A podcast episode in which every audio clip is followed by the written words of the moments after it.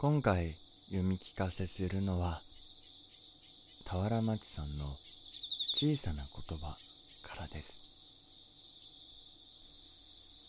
せいなちゃん。幼稚園で同じクラスにダウン症の女の子がいる。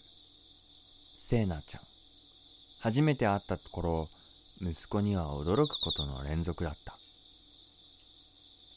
せいなちゃんお友達のほっぺ引っ張るんだよ。せいなちゃん隣の子が作ったお家壊しちゃったんだよ。今日も先生に注意されたよ。息子は気になって仕方がないらしくよくせいなちゃんの武勇伝を聞かせてくれた。そのうち自分もいろいろと関わりを持つようになり驚きは怒りに変わったようだ。今日せいなちゃんにバーカって言われた。ほっぺ急に引っ張られた。たくみんのシール取っちゃうしいっつも悪いことするんだよ。せいなちゃんが特別な子供だということをどうしたら伝えられるだろうか。いやあえて特別な子供だというようなことは言わない方がいいのだろうか。せいなちゃんの話を聞くたびに私の心も揺れた。とりあえず他の子と区別はしないで感想を言ったりそういう時はやめてって言ってみればなどと話してみる。そうこうするうちに息子の方が自然に変わってきた。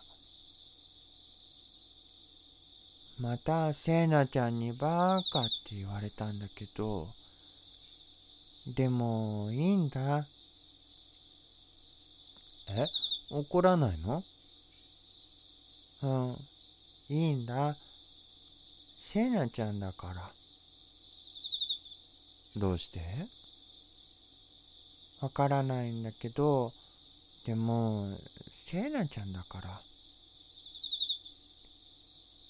なんとなくせいなちゃんだったら許せるという気持ちになってきたらしい。でもそれがなぜなのかは自分でもわからないという段階だ。そして一年経った春息子はこんなことを言った。せいなちゃんはチューリップバッジかっこ年中さん。